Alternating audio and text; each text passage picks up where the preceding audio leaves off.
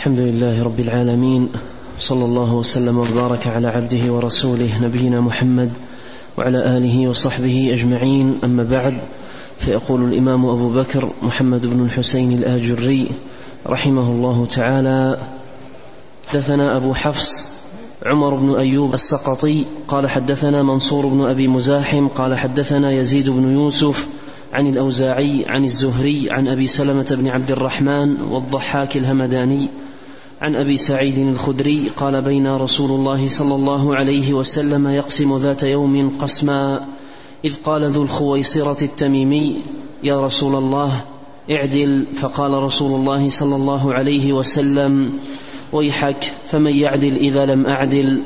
فقام عمر بن الخطاب رضي الله عنه فقال يا رسول الله ائذن لي أضرب عنقه. قال لا إن له أصحابا يحقر أحدكم صلاته مع صلاته. وصيامه مع صيامه. يمرقون من الدين كما يمرق السهم من الرمية. ينظر إلى نصله فلا يوجد فيه شيء. ثم ينظر إلى رصافه فلا يوجد فيه شيء. ثم ينظر إلى نضيه فلا يوجد فيه شيء. ثم ينظر إلى قذذه فلا يوجد فيه شيء. سبق الفرث, سبق الفرث والدم.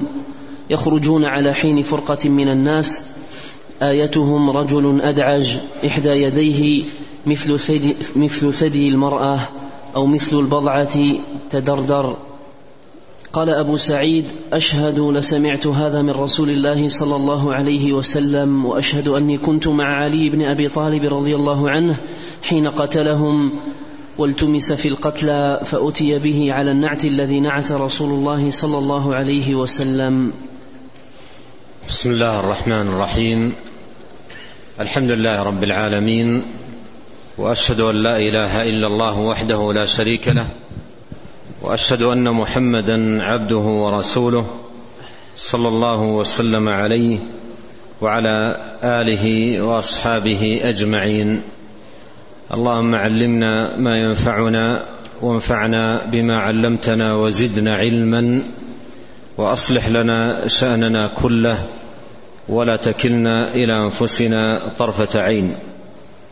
أما بعد هذا الحديث حديث أبي سعيد الخدري رضي الله عنه من جملة الأحاديث التي ساقها الإمام الآجري رحمه الله تعالى في هذه الترجمة في سوق السنن الماثورة عن النبي الكريم عليه الصلاة والسلام في ذم الخوارج والتحذير منهم وبيان أوصافهم حتى تكون معلومة للمسلم فيكون من أهلها على حذر ولا يغتر من أهل تلك الأعمال الذميمة المسينه بما يظهر عليهم من عبادة أو ديانة أو نسك أو كثرة قراءة للقرآن أو صلاة أو نحو ذلك.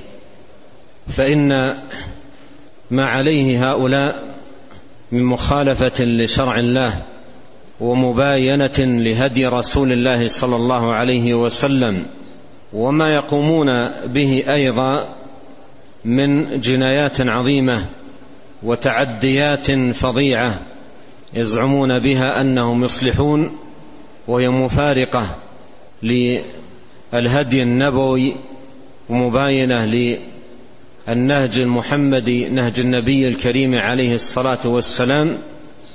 لا ينبغي لمسلم أن يغتر بها ولا يغتر أيضا بما يكون على عليه من يعمل هذه الأعمال من عبادة أو نسك أو نحو ذلك.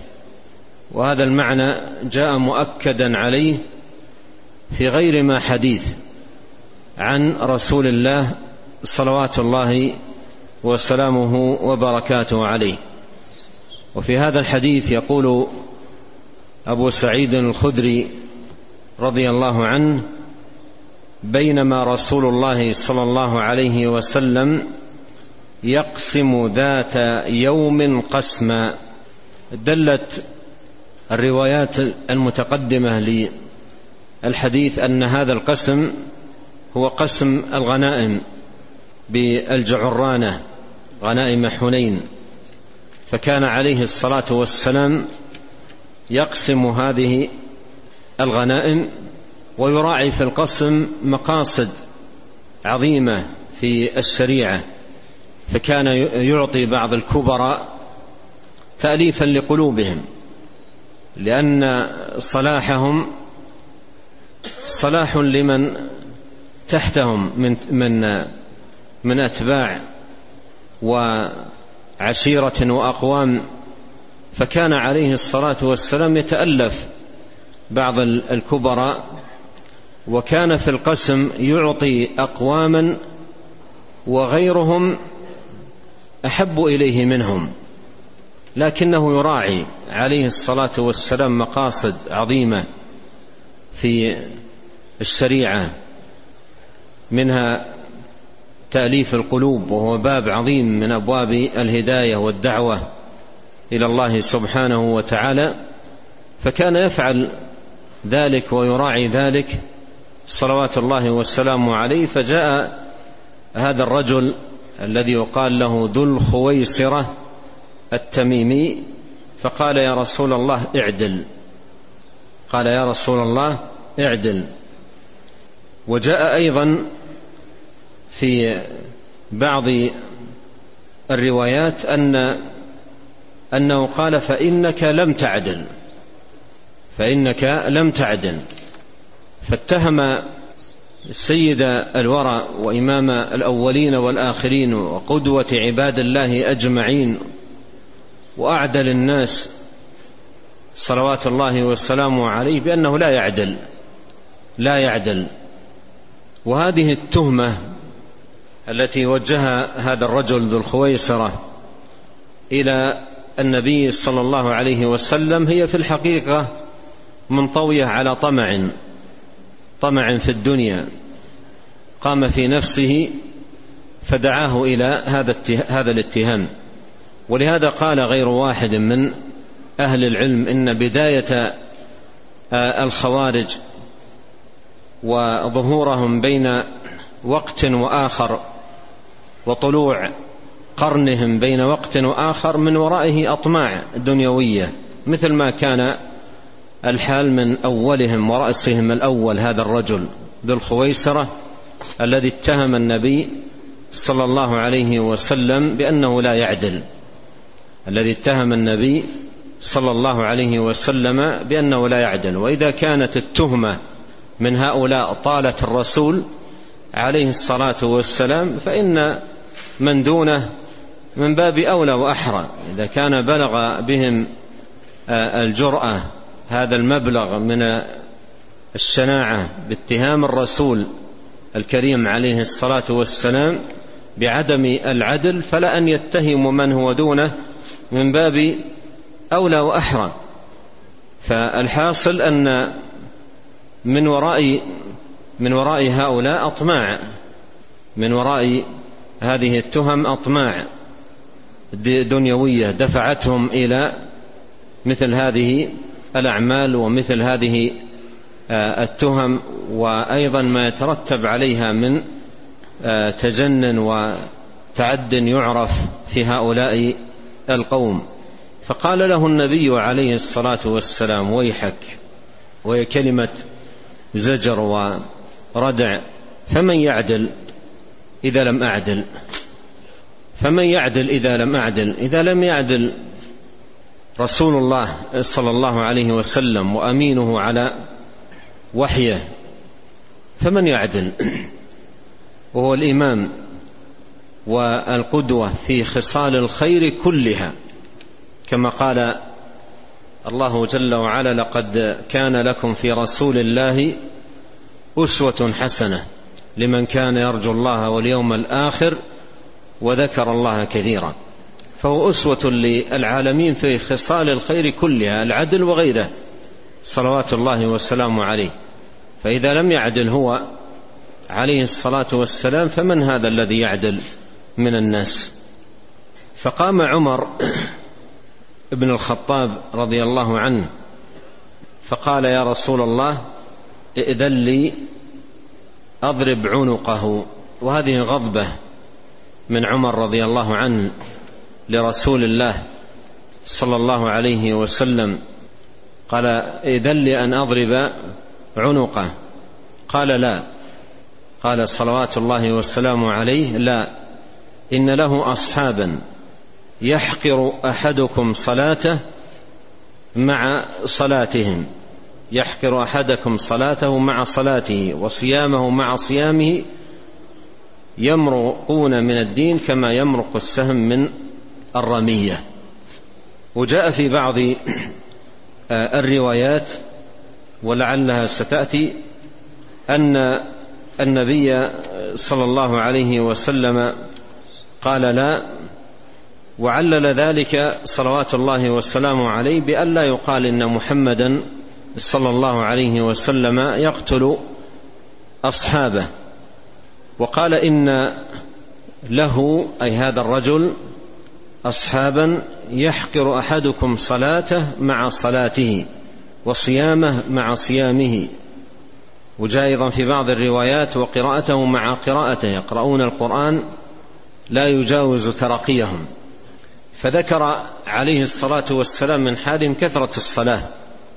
وكثرة الصيام وأيضا كثرة قراءة القرآن ففيهم ففيهم اجتهاد بالغ في العبادة. حتى إن هذا الاجتهاد من شدته قال النبي صلى الله عليه وسلم مخاطبا الصحابة رضي الله عنهم وأرضاهم وهم خير العباد رضي الله عنهم خير عباد هذه الأمة أمة محمد عليه الصلاة والسلام قال النبي صلى الله عليه وسلم للصحابة تحقرون صلاتكم مع صلاتهم وصيامكم مع صيامهم وقراءتكم مع قراءتهم ففيهم تعبد فيهم اجتهاد في العبادة اجتهاد في الصلاة اجتهاد في الصيام اجتهاد في قراءة القرآن لكنهم كانوا على غير هدى. مع هذا الاجتهاد في العبادة كانوا على غير هدى كانوا على ضلالة. وهذا يستوجب وسيأتي تنبيه المصنف رحمه الله تعالى عليه لاحقا ألا يغتر الإنسان بعبادة الرجل ما لم يكن على سنة وعلى هدى. فإذا كان على السنة وعلى الهدي الهدي النبوي هدي النبي الكريم عليه الصلاة والسلام فهو على الطريق مثل ما مر معنا. أما إذا كان عنده تعبد وكثرة في الصلاة والصيام لكن على غير هدى فلا ينبغي أن يغتر به المسلم بل ينبغي أن يكون منه على حذر حتى لا يفتن حتى لا يفتنه في دينه. وكثير من الناس يغتر بهؤلاء بسبب العبادة التي هم عليها ومظاهر التدين الذي يظهر عليهم. فيغتر بهم والواجب في هذا المقام أن يتنبه الأمر للزوم الهدي هدي النبي الكريم عليه الصلاة والسلام ومجانبة الأهواء ومسالك الضلالة. قال يحقر أحدكم صلاته مع صلاته وصيامه مع صيامه. يمرقون من الدين كما يمرق السهم من الرمية. يقول شيخ الإسلام ابن تيمية رحمه الله تعالى ولا ريب أن الخوارج كان فيهم من الاجتهاد في العبادة ما لم يكن في الصحابة. لا ريب أن الخوارج كان فيهم من الاجتهاد في العبادة ما لم يكن في الصحابة. وشاهد هذا واضح معنا. قال تحقرون صلاتكم مع صلاتهم وصيامهم مع صيامكم مع صيامهم. يقول رحمه الله لا ريب أن الخوارج كان فيهم من الاجتهاد في العبادة ما لم يكن في الصحابة كما ذكره النبي صلى الله عليه وسلم كما ذكره النبي صلى الله عليه وسلم. لكن لما كان على وجه غير مشروع أفضى بهم إلى المروق من الدين. وانتبه لهذه الفائدة فإنها ثمينة. العبادة في الأصل العبادة في الأصل مثل الصلاة والصيام والعناية بقراءة القرآن والذكر لله سبحانه وتعالى. الأصل أنه باب آه، معونة للمرء على الاستقامة والهداية والطاعة لله سبحانه وتعالى. لكن يقول شيخ الإسلام ابن تيمية رحمه الله لما كان ذلك يعني الصلاة والصيام والذكر الذي عليه هؤلاء لما كان على وجه غير مشروع أفضى بهم إلى المروق من الدين. أفضى بهم إلى المروق من الدين. وإذا أردت شاهدا لكلام شيخ الإسلام بن تيمية رحمه الله تعالى فانظر إلى القصة التي أوردها الدارمي رحمه الله في سننه في قصة النفر الذين كانوا مجتمعين في المسجد على الذكر. والأذكار التي كانوا يأتون بها هي أفضل الأذكار. سبحان الله والحمد لله ولا إله إلا الله والله أكبر. وهذا أحب الكلام إلى الله. ومجتمعين على هذه الأذكار في المسجد في بيت الله. لكنهم كانوا في ذكرهم لله بهذه الأذكار الأربعة على غير هدى. كانوا مجتمعين في المسجد وبين أيديهم حصى وعلى رأسهم رجل يقول سبحوا مئة فيسبحون مئة بصوت واحد صوت جماعي ومع كل تسبيحة يحركون حصاة من مكانها إلى مكان آخر حتى يبلغ العد مئة حصاة. ثم إذا اكتمل هذا العد بهذه الطريقة وبهذا الصوت وبهذا الأداء الجماعي. قال لهم هذا الذي هو قائم عليهم هللوا مئة. فيبدأون بنقل الحصى من مكان إلى آخر بأداء جماعي وبصوت جماعي لا إله إلا الله. ثم يقول كبروا مئة وهكذا. فوقف عليهم ابن مسعود رضي الله عنه وقال أما إنكم جئتم ببدعة ظلما. أو فقتم أصحاب محمد علما. إما أنكم على هدي أفضل من هدي أصحاب النبي صلى الله عليه وسلم أو أنكم مفتتحوا باب ضلالة. قال قال الراوي وقد رأيت عامتهم يقاتلون الصحابة يوم النهروان يعني مع الخوارج. فانظر كيف أن العبادة والذكر لما يكون على وجه غير مشروع كيف أنه يفضي بصاحبه إلى مثل هذه المنزلقات. لكن من يزم نفسه بزمام الشرع في صلاته وفي عبادته وفي ديانته وفي هديه فإنه يحفظ بحفظ الله سبحانه وتعالى. ولهذا لا يظن أن لا يظن الظان أنه عندما يقرأ مثل هذه الأحاديث أنه قد يؤتى من كثرة الصلاة أو من كثرة الصيام أو من كثرة القراءة القرآن لا يؤتى الإنسان من هذا لكن يؤتى من جهة ماذا؟ من جهة المخالفة في هذه الأعمال. تجد مثلا يأتي بالصلاة على وجه غير مشروع وعلى وجه مثلا فيه مغالاة في تشدد. تجد مثلا يكون في صلاته يحكر صلاة النبي ويتقال صلاة النبي عليه الصلاة والسلام. مثل ما قال القائل الأول آه، أما أنا فأصوم ولا أفطر وأقوم ولا أنام. قال من رغب عن سنتي فليس مني. يعني هؤلاء في صيام وفي صلاة لكن لما كان على وجه فيه مغالاة وفيه تشدد وفيه مفارقة للهدي هدي النبي الكريم عليه الصلاة والسلام قال من رغب عن سنتي فليس مني. عد ذلك رغوبا عن سنته. صلوات الله وسلامه وبركاته عليه. فهنا هذه قضية حقيقة مهمة. يعني لا يظن الظان أنه يؤتى من صلاته أو يؤتى من صيامه. ويقول هؤلاء أهل الصلاة وأهل وأفضى بهم ذلك إلى لا لم يؤتوا من من ذلك. ولكن أتوا من المخالفة في في الصلاة ذاتها. وفي الصيام ذاته وفي الذكر لله سبحانه وتعالى ذاته أتوا أتوا من المخالفة لهدي النبي الكريم عليه الصلاة والسلام. وإلا لا والله لا يؤتى الرجل من صلاته ولا يؤتى من صيامه ولا يؤتى من ذكره لله إذا كان في هذه الأعمال موافقا للهدي هدي النبي الكريم عليه الصلاة والسلام.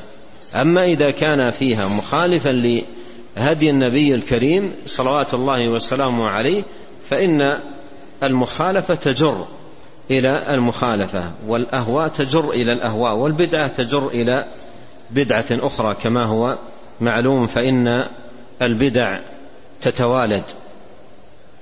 قال عليه الصلاة والسلام يمرقون من الدين كما يمرق السهم من الرمية. ينظر إلى نصله فلا يوجد فيه شيء.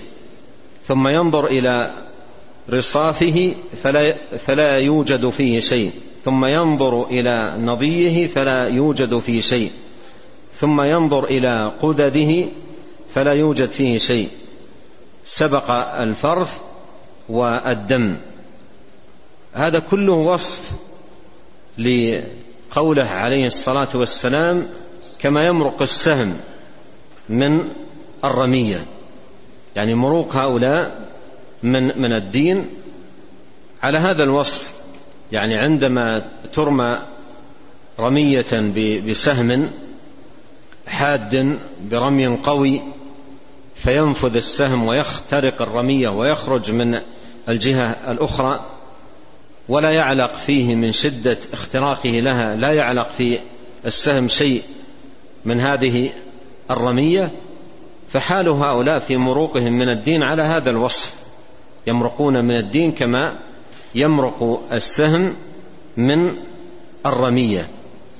والنصل حديدة السهم والرصاف هو ما يلوى على مدخل السهم والنضي هو نصل السهم وقيل هو السهم نفسه والقدد هي ريش السهم. واحدتها قدة. قال عليه الصلاة والسلام يخرجون على حين فرقة من الناس. يخرجون على حين فرقة من الناس. آيتهم أي علامتهم رجل أدعج إحدى يديه مثل ثدي المرأة أو مثل البضعة تدردر. البضعة قطعة اللحم. تدردر أي ترجرج. مثل قطعة اللحم تدردر أي, أي, أي, أي ترجرج.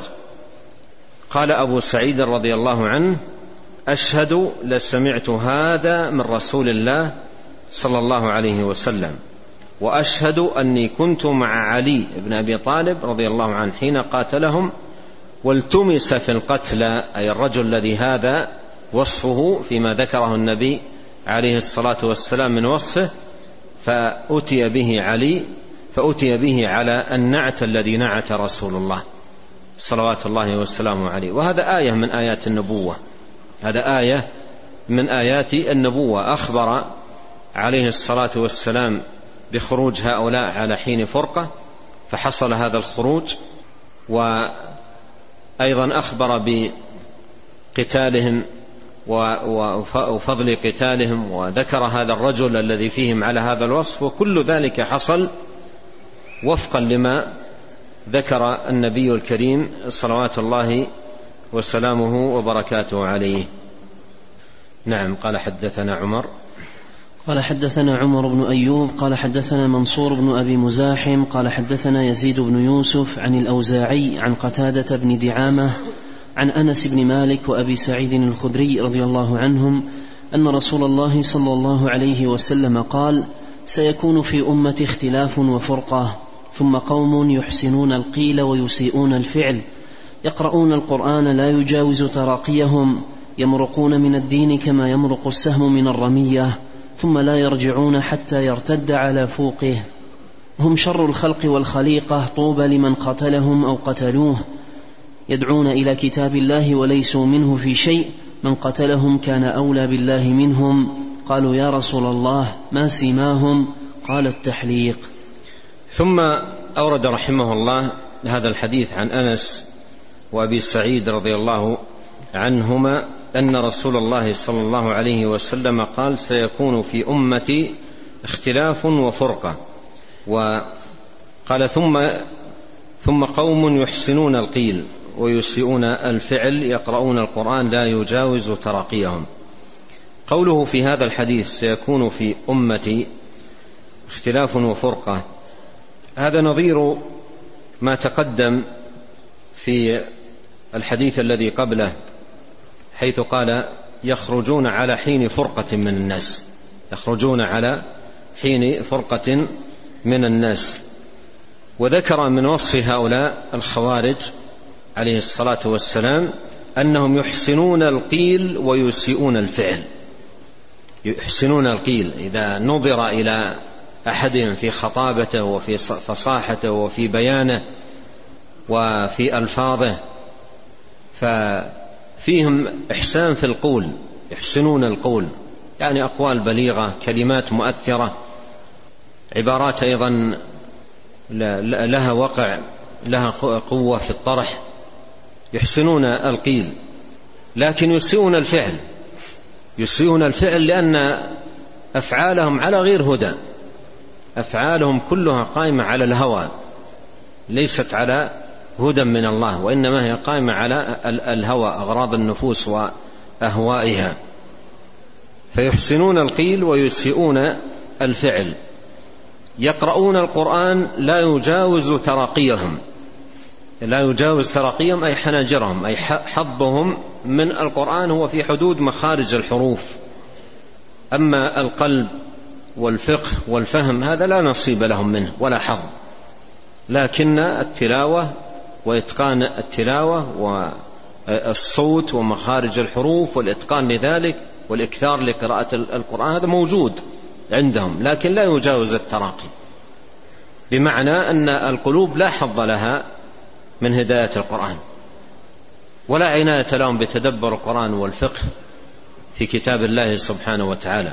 قد قال الله تعالى كتاب أنزلناه إليك مبارك ليدبروا آياته وليتذكر أولو الألباب. هذا لا حظ لهم منه. أنزل القرآن ليعمل به. فجعل هؤلاء مجرد قراءته هي العمل. اكتفوا من القرآن بمجرد القراءة بدون فقه لكتاب الله سبحانه وتعالى. قال يمرقون من الدين كما يمرق السهم من الرمية ثم لا يرجعون حتى يرتد على فوقه أي السهم. وفوق السهم هو موضع الوتر منه. ثم قال هم شر الخلق والخليقة. انظر قوة الكلام في التحذير من هؤلاء والزجر عن مسالكهم وطرائقهم. قال هم شر الخلق والخليقة. طوبى لمن قتلهم أو قتلوه. طوبى لمن قتلهم أو قتلوه. يدعون إلى كتاب الله. يعني يرفعون رأي يرفعون راية تحكيم كتاب الله. إن الحكم إلا لله. لا نرضى إلا بحكم الله. لا نرضى إلا بكتاب الله. يرفعون المصاحف ويقول لا نحكم إلا كتاب الله. هذا الشعار. شعار يرفعه هؤلاء يدعون إلى كتاب الله وليسوا منه في شيء. ليسوا منه في شيء ليسوا من كتاب الله في شيء. لأنهم أصلا كما تقدم ليسوا من أهل القرآن حظا من القرآن الحناجر. فما فوق أما القلوب لا فقه فيها لكتاب الله سبحانه وتعالى. وهنا انتبه لفائدة ثمينة مستفادة من الحديث. مع كثرة قراءتهم للقرآن ماذا قال عنهم النبي عليه الصلاة والسلام؟ قال ليسوا منه في شيء.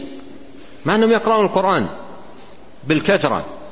ومع ذلك قال عليه الصلاة والسلام ليسوا منه في شيء. هؤلاء الذين قال عنهم ليسوا منه في شيء ليسوا قوما لا يقرؤون القرآن بل يقرؤون القرآن قراءة بالكثرة. وربما فيهم من يحفظ القرآن. عبد الرحمن بن ملجم الذي قتل علي قيل في كتب الأخبار عنه أنه كان يحفظ القرآن بإتقان. وكان يحفظ أيضا القرآن. ومع ذلك لما كان على غير هدى فعل ما فعل. فهؤلاء مع قراءتهم القرآن بالكثرة لما كانوا على غير هدى وعلى غير فقه لكتاب الله سبحانه وتعالى قال النبي عليه الصلاة والسلام عنهم ليسوا منه أي القرآن في شيء.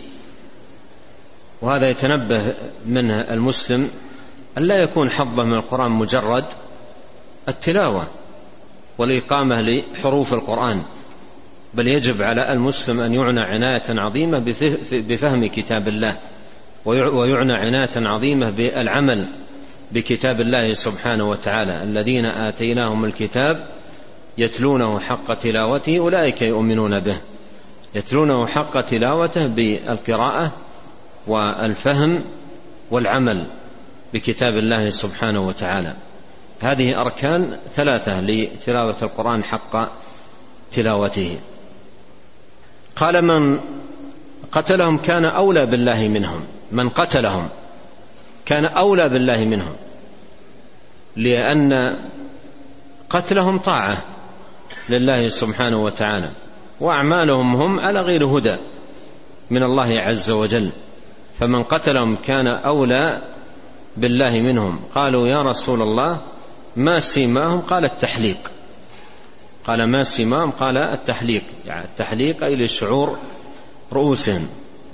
ومعنى ذلك أنهم يتدينون بذلك ويباشرون حلق رؤوسهم باستمرار على وجه التدين والتقرب إلى الله سبحانه وتعالى بذلك وإنما التقرب لله عز وجل بحلق الرأس إنما يكون في في النسك كما هو هدي النبي الكريم صلوات الله وسلامه وبركاته عليه. فذكر هذا عليه الصلاة والسلام سيما لهم أي علامة. نعم. قال رحمه الله تعالى حدثنا أبو بكر عبد الله بن محمد بن عبد الحميد الواسطي قال حدثنا هارون بن عبد الله قال حدثنا سيار بن حاتم قال حدثنا جعفر بن سليمان قال حدثنا أبو عمران الجوني عن عبد الله بن رباح الأنصاري عن كعب الأحبار قال للشهيد نوران ولمن قتله الخوارج عشرة أنوار له ولجهن ولجهنم سبعة أبواب باب منها للحرورية ولقد خرجوا على داود نبي الله في زمانه. ثم أورد رحمه الله تعالى عن كعب الأحبار قال للشهيد نوران للشهيد نوران ولمن قتله الخوارج عشرة أنوار له ولجهنم سبعة أبواب باب منها للحرورية ولقد خرجوا على داود نبي الله في زمانه. خرجوا على داود نبي الله في زمانه. وهذا فيه آه، ذم للخوارج لأن الحرورية هم الخوارج وإنما لقبوا بالحرورية لأنهم سكنوا حروراء ففيه ذم للخوارج وذم لمسالكهم وبهذا أنهى رحمه الله تعالى ما ساقه من الروايات في ذم الخوارج وسيأتي أيضا في أبواب لاحقة أحاديث أخرى في هذا الباب وآثار عن الصحابة رضي الله عنهم وأرضاهم. نعم. قال محمد بن الحسين رحمه الله تعالى هذه صفة الحرورية وهم الشراة الخوارج الذين قال الله تعالى فيتبعون ما تشابه منه ابتغاء الفتنة وابتغاء تأويله وما يعلم تأويله إلا الله. نعم آه نكتفي بهذا ونسأل الله الكريم آه، رب العرش العظيم بأسماء الحسنى وصفاته العليا أن ينفعنا أجمعين. بما علمنا وأن يزيدنا علما وأن يصلح لنا شأننا كله وألا يكلنا إلى أنفسنا طرفة عين وأن يغفر لنا ولوالدينا ولمشايخنا وولاة أمرنا والمسلمين والمسلمات والمؤمنين والمؤمنات الأحياء منهم والأموات. اللهم آت نفوسنا تقواها وزكها أنت خير من زكاها.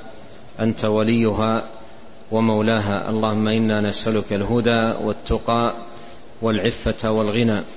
اللهم أصلح لنا ديننا الذي هو عصمة أمرنا وأصلح لنا دنيانا التي فيها معاشنا وأصلح لنا آخرتنا التي فيها معادنا واجعل الحياة زيادة لنا في كل خير والموت راحة لنا من كل شر. اللهم آمنا في أوطاننا وأصلح أئمتنا وولاة أمورنا. واجعل ولايتنا في من خافك واتقاك واتبع رضاك يا رب العالمين. اللهم اقسم لنا من خشيتك ما يحول بيننا وبين معاصيك ومن طاعتك ما تبلغنا به جنتك ومن اليقين ما تهون به علينا مصائب الدنيا. اللهم متعنا بأسماعنا وأبصارنا وقوتنا ما أحييتنا. واجعله الوارث منا. واجعل ثأرنا على من ظلمنا وانصرنا على من عادانا. ولا تجعل مصيبتنا في ديننا ولا تجعل الدنيا أكبر همنا ولا مبلغ علمنا ولا تسلط علينا من لا يرحمنا. سبحانك اللهم وبحمدك أشهد أن لا إله إلا أنت أستغفرك وأتوب إليك. اللهم صل وسلم على عبدك ورسولك نبينا محمد وآله وصحبه. جزاكم الله خيرا.